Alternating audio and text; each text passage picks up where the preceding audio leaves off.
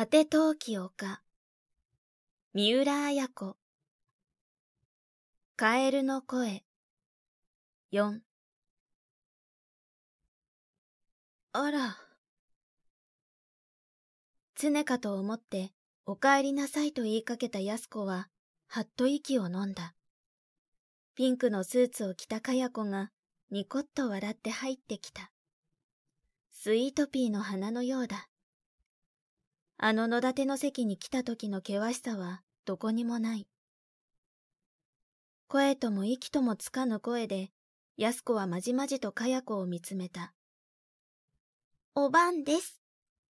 子供っぽく、ぴょっこりと頭を下げて、かや子は母の安子を見た。かやちゃん、あんた。思わず安子は手を取った。小さな手が安子の手の中に頼りなく包まれた。一人で？かや子は大きくうなずいた。五六歳の幼女のようなうなずき方だった。よく来たわね、ガヤちゃん。一瞬安子はあげるべきか否かと迷った。祖母の常がそろそろ帰る時間なのだ。かや子から常宛てに茶を習いたいという頼りが来ていたとは言うものの、それに対して常は必ずしも歓迎するとは言っていない。いや、それだけなら安子は迷わなかった。今すぐ常が帰ってきたとしても、すでに頼りが来ている以上、常は強く咎めることができないに違いない。安子がためらったのは、陽一とエリコがニュー北海ホテルで会い、その場に自分も言っていたことをかや子に知られているからだ。かや子はそのことが常には内緒だということを知らないはずだ。うっかり口を滑らせたならば、必ず常は激しく安子を罵るに違いない。うちは三人水いらずなんだからね。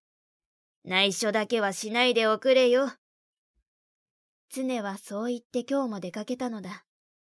安子は覚悟を決めて言った。本当によく来たわ、かやちゃん。さ、お上がんなさいよ。いいんですか？入って。かや子はニコッと笑った。その笑顔の中に、別れた十歳の頃のかや子の面影が鮮やかによみがえった。安子は涙声になって、いいですとも、かやちゃん。ここは、あんたの、お母さんの家じゃないの。手を取られるままに、かや子は安子に従った。綺麗ね、随分。かや子はぐるりと今の中を見回した。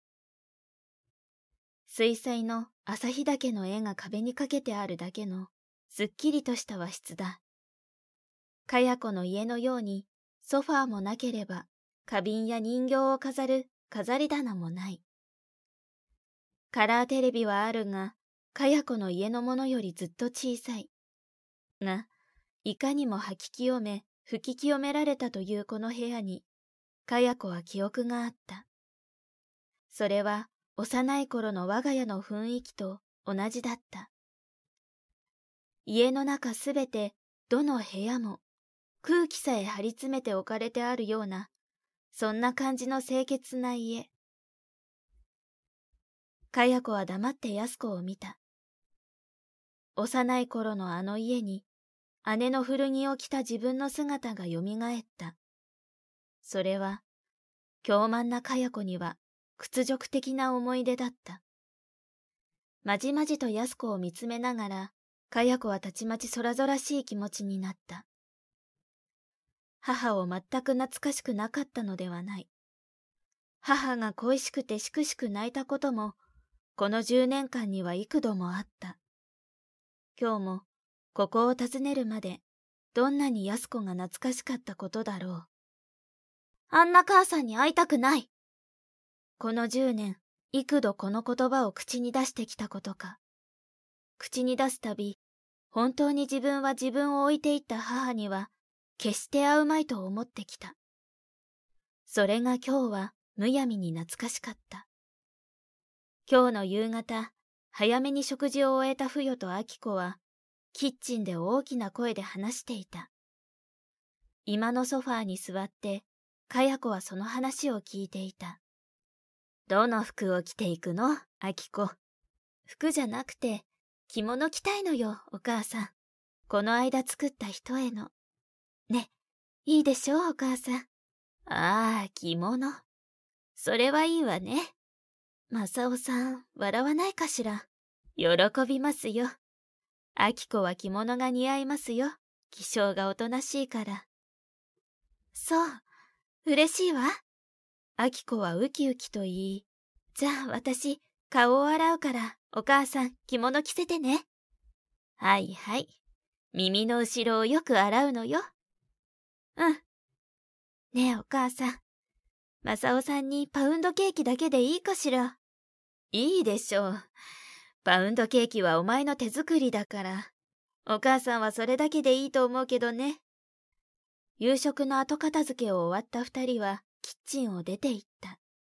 陽一の用事でお手伝いの絹子は外出していた。ソファーに座っていたかや子の耳に今の二人のごく当たり前の会話がひどく羨ましく思われた。アキコは一日に幾度となくお母さんと言い、不与もまたアキコに対するとき、自分自身をお母さんと言う。かや子には決して呼ぶことのできない、お母さんという呼び名が、二人の間ではふんだんに使われているのだ。私にだってお母さんはいる。かや子は台所に行って冷蔵庫を開けた。昨夜焼いたパウンドケーキがアルミ箔に包まれて入っている。素早くそれをつかむと、かや子は自分の部屋に駆け上がり、ピンクのスーツに着替えて外に飛び出したのだった。パウンドケーキを作ったのはアキコだが、家の中のすべてのものは陽一のものだ。このケーキを金井正夫にやるぐらいなら、自分の母の安子にやった方がいい。そう思って、かや子は持って出たのだ。だが、今目の前にいる安子は、自分の母でありながら、もはや自分の母ではなかった。どの服を着ていくの？あきこ。お母さん、着物着せてね。耳の後ろをよく洗うのよ。ふよとあきこの会話を、かや子は思った。あの何のこだわりもない会話は、自分たち母と子には、すでに失われたものだった。離れていた十年の歳月は長すぎた。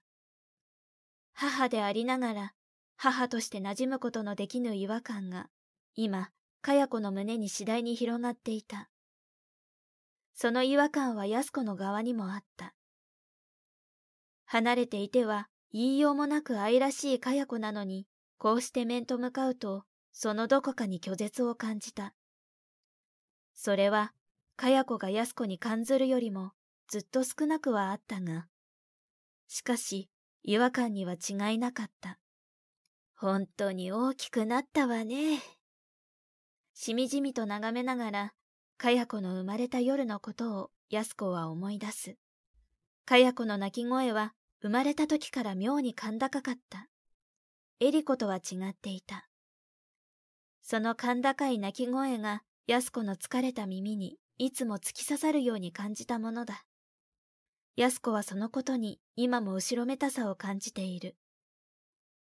そんなことを思い出させる何かがかよ子にはあった。安子はやはりホテルであったことは常に言わないようにかや子に口止めすべきだと思った。あの、言い出そうとしたとき、かや子が尋ねた。おばあちゃんはいないんですか？ひどく乾いた語調だった。何年ぶりかで母に向かう子供の声ではなかった。ああ、おばあちゃんね。もうじき帰るはずよ。お稽古に新町まで行ったの。お元気なんですね。出稽古っておいくらなんですか？安子はちょっと目を見張った。見知らぬ女の子と話しているような気がした。さあ、わからないけど。かやちゃん、おばあちゃんにお弟子入りしたいってお便りくれたわね。ええ、でも、私月謝を払わなければならないのでしょ？おいくらかしら？どうしてこの子は金のことばかり言うのかと、安子は寂しかった。ねえ、かやちゃん。そんなこと気にしないでいいのよ。え？じゃあ、ただにしてくれるの？何を言ってるのよ。あなたおばあちゃんの孫じゃありませんか。そうよね。私もそうは思ったんだけど。でもあのおばあちゃん、ちゃっかりしてるでしょ私からだってお月謝取りそうな気がしたの。でも、こんなこと言ったって内緒よ。茶目っぽく笑って目をくるりとさせたかや子に、ああ、よくこんな顔をしたものだった。と、またしても安子は胸を揺さぶられる。ねえ、かやちゃん。こないだホテルでエリコに会ったんだって？あったわ。それがどうかしたんですか？不意に断ち切るような言い方をする。話の継ぎほに困っていると、ねえ、私昨日、うちでばらしたの。え？ばらした？そうなの。お父さんがこっちのうちと食事をしていたことを、あの連れ子のあきこさんの前で言ってやったの。私胸がスーッとしたわ。まあ、どうしてそんなことを言ったの？どうしてって、私つまらないんだもの。あの人たちの幸せそうな顔を見ていたら、なんかイライラしてくるの。そんなこと言っちゃいけないわよ、かやちゃん。人の幸せを願わなくちゃいけないと思うわ、お母さんは。冷蔵庫からイチゴを出してきた安子は、母親らしくたしなめた。へえ、人の幸せを願わなくちゃいけないって？不意にかや子は皮肉な微笑を浮かべた。口が歪んでひどく意地悪な表情になった。そうよかやっちゃん。人の幸せを願わなくっちゃ。そう。じゃあ私の幸せを願って置き去りにして出たというの。かやちゃん。そしてお父さんの幸せを願って別れたというの？人の幸せを願うって、つまりそういうことをすればいいのね。わかったわ。その通りにするわ。誰の間でも引き裂けばいいんでしょ？結局は。鼻先でかや子は笑っていた。かやちゃん。やす子はうなだれた。まだ自分の胸ほどの背丈だった十歳のかや子が、いつの間にこんなにしたたかな娘に変わってしまったのだろう。いつかエリコの新しいスカートをズタズタに切り裂いたかや子を、不意にやす子は思い出した。かやちゃん、お母さんが悪かったわ。でもそれには訳があったのよ。そりゃあ訳があったでしょ。訳も何もなくてベロッと出ていくバカはいないわ。でもね、出て行った方には訳があっても、置き去りにされた私には何の訳もないのよ。自分勝手よ。踏んでおいて途中で放り出して、訳があったのよもないわ。私の一生は二度と繰り返せないのよ。何よ。少しぐらいのこと我慢もできずに人の幸せを願わなければいけないわなんて。バカにしてるわ。かやちゃん。かやちゃん。お母さんが悪かった。何と言われても仕方がないわ。言い終わらぬうちに玄関の戸が開き常の声がした。小説、果て陶器丘、集英社文庫、朗読、七瀬真由、